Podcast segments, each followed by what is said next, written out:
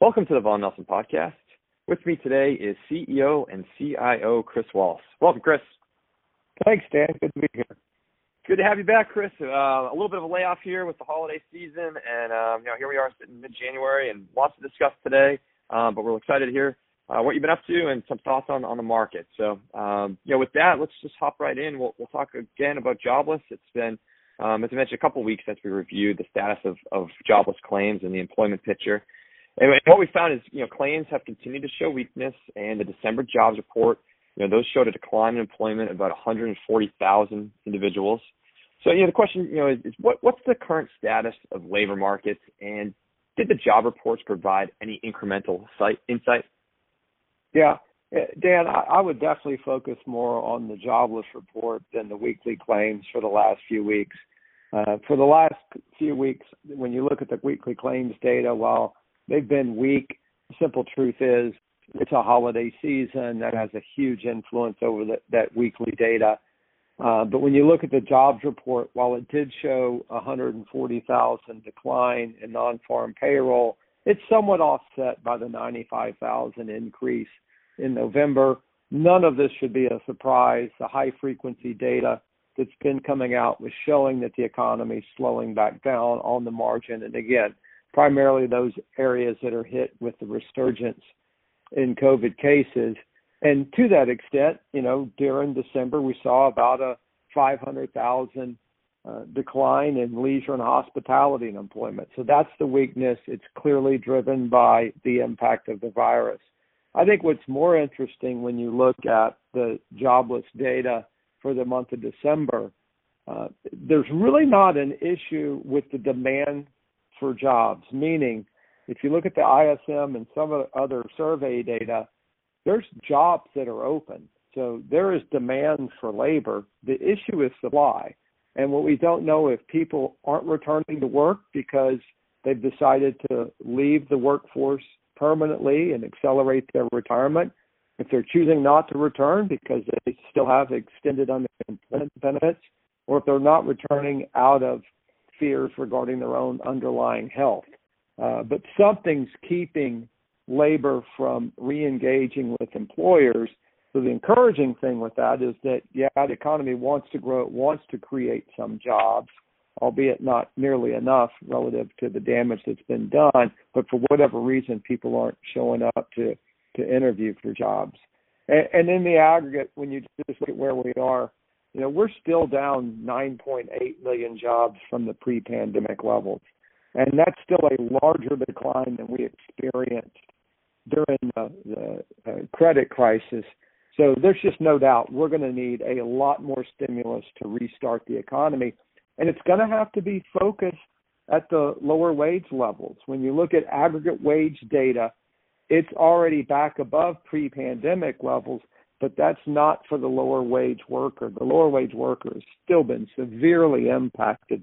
And so rather than mailing checks to everybody, it needs to probably be a little more tailored to those that either below certain income levels or those, you know, clearly with, without any income whatsoever. So still a lot of work that needs to be done to return employment to pre-pandemic levels. Right, and it certainly does. And, and you know, you mentioned that number, you know, nine point eight, nearly ten million jobs. Uh, we are down from the peak. Um, but, you know, the, the interesting thing here is, you know, markets have not seemed to care, right? And, and they've been on tear again recently. Um, you know, here we are, we're recording, we're, we're halfway through January. Um, and just by way of example, we've looked at small cap value index. It's already up nine point five percent this year, right? And, um, yeah, we've seen, you know, incredibly strong momentum. But recently, we saw the market sold off a little bit on uh, reports that the two thousand dollars stimulus check may possibly not be included in the next round of stimulus. Uh, so, you know, the question here is, you know, do you think that this is really a reason for the market to sell off, um, given how resilient it's been? You know, I think it's very telling that that rumor uh, triggered such a sell-off. And what it's saying is, look, the federal government has gotten to be such a large part of this economy that we can't sustain a recovery without their stimulus. Um, and that stimulus is not only wanted, it's needed. And as the article in the Wall Street Journal said, we're we're in the era of nonstop stimulus.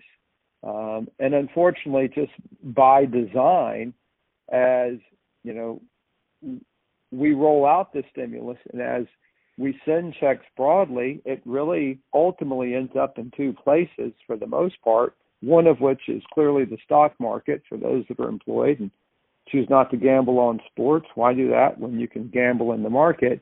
And also through goods consumption. As we talked about, there's been a big tilt towards goods consumption versus services. And when we consume goods, let's face it, most of those goods are not made here. So this stimulus ultimately ends up overseas, uh, predominantly in the hands of China. And you can see that with the trade data that we had this week. So um, it's it's unfortunate. Uh, we do need the stimulus to continue to, to consume, uh, but un- I, I don't think it's ne- necessarily going to create a self-reinforcing recovery here in the U S. So shifting gears a little bit, um, you know, over the last couple of months here, we've we've seen op-eds um, by folks like Kevin Warsh. We've seen you know former Treasury Secretary Hank Paulson. You know, they've openly discussed the need to defend the U S dollar, and they've called into question whether the Federal Reserve can openly uh, support Treasury deficits with the increased uh, levels of quantitative easing. You know, do, you, do you think the indications that this should be a concern for investors, and if if so, what are the implications of a shift on the policy in the policy stance? Yeah, I, and this falls, you know, right in line with what we were just discussing. That without stimulus, the economy can't grow. Uh, and unfortunately, when you look at, if you just kind of track Treasury receipts on a trailing twelve-month basis, they've already started to roll over, and that rollover in federal tax receipts is coincident with the fall off in transfer payments. And all that's to say is without the transfer payments, we wouldn't have enough economic activity to even generate incremental tax receipts. So it's clear that the federal government is, is, is not just a large part of the economy, but has become too large to uh, extricate itself from, from uh, generating the economic growth. Uh, the other unfortunate element was during the crisis and, and through uh, part of the recovery, we've seen interest rates increase, but the dollar continue to fall. And the dollar's following and commodities are rising. And typically that, that can be a sign of, of stress that you would see in an emerging market right before a balance of payments crisis and, and things such as that. Um, and, you know, at the end of the day, our tax receipts are still woefully short of being able to even fund our top three expenses. So interest expense, entitlements, and defense are one hundred forty percent of tax receipts currently. Um, and so I, I do think this is an issue that's going to be brought to bear in twenty twenty-one. There's a narrative in the marketplace that we don't have to worry about deficits because the Fed's just going to print the money. And the dollar will go down and we'll get some transitory inflation in the process, but ultimately we're going to be okay on the other side. But there's a little bit more to it than that. I mean, that that base level of political calculus may have been okay twelve months ago, but China's playing a very different game, right? China's allowed their yuan to appreciate for the last several months. And they may, in fact, have the highest real rates in the world right now. And they're clearly going after the dollar-based reserve system with the implementation of their own digital currency. It's going to be up to our politicians to decide what, in their own selfish interest, because that drives their decision, what ultimately is going to be more important. Meaning, do they need to preserve the dollar as the dominant reserve currency, in which case they would allow real rates to move higher, or stimulate the economy with even more fiscal spending, but tighten monetary policy so nominal rates may increase modestly, even if real rates don't change dramatically in the aggregate. But either one of those two scenarios would, A, cause a sharp contraction in the U S economy as it relates to consumption, B, it would clearly reprice risk assets. So your long-duration uh, growth companies with high P Es would come under pressure. Um, and the negative wealth effect would cycle back through the economy. Um, we're not at that point yet where they've had to make that decision. I, the reason why I think it's likely is there is eight trillion dollars of outstanding treasuries that come due in twenty twenty-one. It is imperative that the investors who hold those treasuries be willing to reinvest back into the treasury as those as they come due. Um, because if that's not the case, then the Fed's going to have to step up to buy the treasuries. And the Fed's already on the hook for one point four trillion dollars of quantitative easing. It's very easy to see with the expanded stimulus that's being proposed that one one point four trillion dollars could easily become two and a half or three trillion dollars. Um, and there again, that is very large relative to the the existing size of the money supply in the economy. If in fact they have to step up and take down a larger portion of that eight trillion dollars, then things can start to get out of control. That's when you can see some nonlinear movements in the dollar. You can see uh, a, a kind of a step function shift higher, maybe in inflation expectations as people realize kind of the gig's up. Um, or it may force the Fed to ultimately cap interest rates again, which can be very self-reinforcing in, in building that assumption that uh, the gig is up and the dollar goes much lower.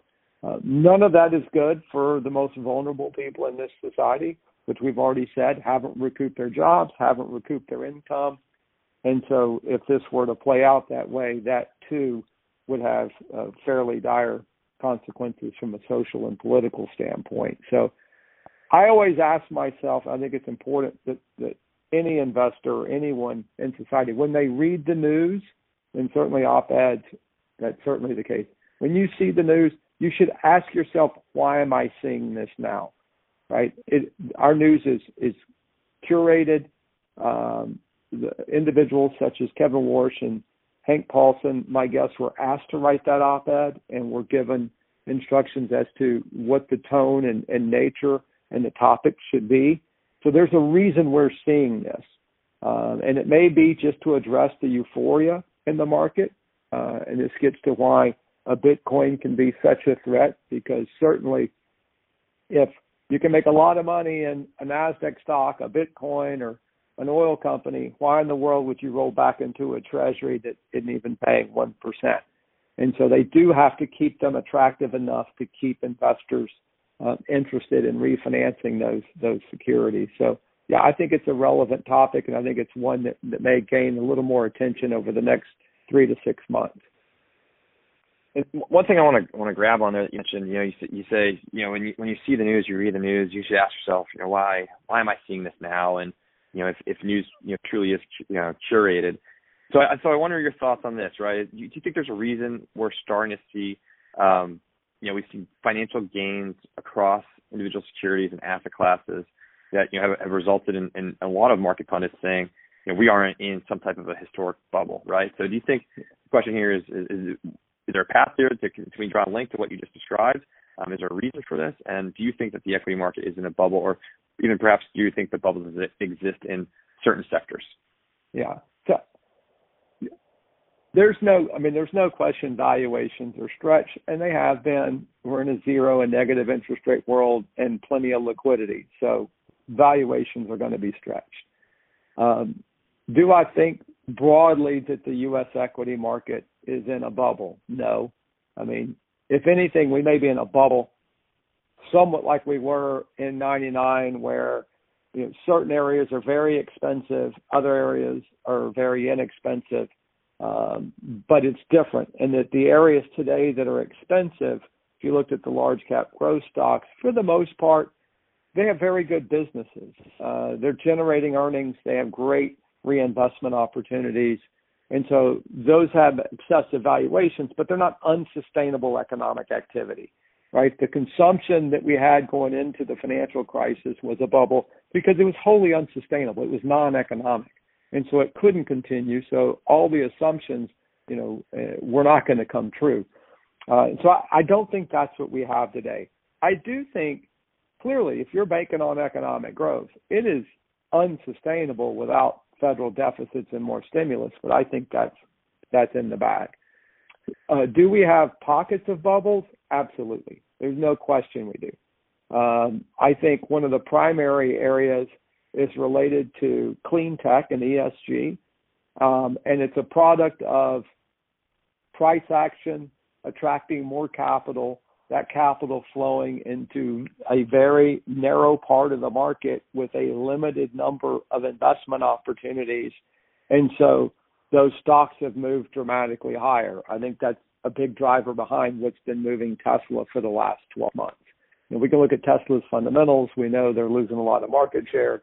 We know there's some, some significant issues there. Um, but that's not what's been driving the price. And we're at that stage where with a lot of the E S G stocks, we're saying, well, see, it's working. And we always point to price. And, you know, prices moving higher typically attract more capital. Uh, that part of the market, I think, is entering a bubble. You know, what does it take to break it? Uh, choices. Um, you know, I think as it relates to E S G, will that that concept will continue to mature. Uh, what is a strong and good E S G company will change over time. Uh, you know, while Tesla makes a lot of E Vs, you know, you can certainly pick on them for, for government governance and, and social responsibility, right? And then you could conversely go look at a Volkswagen who was responsible for the emission scandal and Dieselgate. And I would actually paint the opposite picture, picture where, yeah, they may have been in the negative category, but over the next year, they'll turn out to be the largest producer and seller of electric vehicles in the world. And they have some very interesting partnerships in battery technology, and they could actually turn out to be an E S G darling over the next twelve months. So as you see these shifts and narratives start to shift as facts come available, you'll start to see some of these uh, bubbles or excesses unwind out of the market. Um, and to the extent that, you know, Bitcoin is a bubble, and I understand all the arguments against it. I understand all the arguments for it and the network, uh, but let's not kid ourselves. The price action right now, it reflects liquidity. It's a trading asset, and there's limited supply, and there's a lot of demand, and there's a lot of volatility accordingly. So there's no question there's pockets of bubbles. There's also no question that when you went through the pandemic, it reset the economy, and businesses took a hard look at their cost structures, and for a large percentage of viable entities, they have dramatically and permanently reduced their cost structure, so they will have higher earnings in the future at similar uh, revenue levels. So in that sense, some people are looking at companies and saying, oh, no, you know, it's terribly expensive. It probably isn't. It probably has had a permanent shift higher in its ability to, to drive margin expansion. So uh, while there's areas of bubbles broadly, I don't think we're in a bubble. I think we're in excess valuations. I think we should expect lower returns without a ramp up in continued quantitative easing and stimulus. Uh, and I think we're going to start to see a rotation. Uh, we're going to start to see a recognition of the implications to the dollar or uh, implications to lower deficit spending as, as we move forward for the next couple of years. Okay, well, great. Well, I'll, I'll tell you, I'll, I'll stop you there. Um, I think uh, we'll take that trade, excess valuations over a bubble. Um, and we can certainly continue this conversation as we go, but great to have you back. Um, and certainly good to hear your voice again. And hopefully uh, folks um, can tune in, and, and we'll be back at it again um, on a more regular basis going on here on out. So um, with that, uh, thank you, Chris, and we'll catch you here soon. Sounds good, Dan. Take care. The views, information, and or opinions expressed during this podcast are solely those of the individuals involved and do not necessarily represent those of Vaughn Nelson and its employees. Vaughn Nelson does not verify and assumes no responsibility for the accuracy of any of the information contained in the podcast. The primary purpose of the information, opinions, and thoughts presented in this podcast is to educate and inform. This podcast, or any podcast in the series, does not constitute professional investment advice or services, and any reliance on the information provided is done at your own risk. Past performance is not an indication of future performance. By accessing this podcast, you acknowledge that the entire contents of this podcast are the property of Vaughn Nelson and, or used by Vaughn Nelson with permission, and are protected under U S copyright and trademark laws.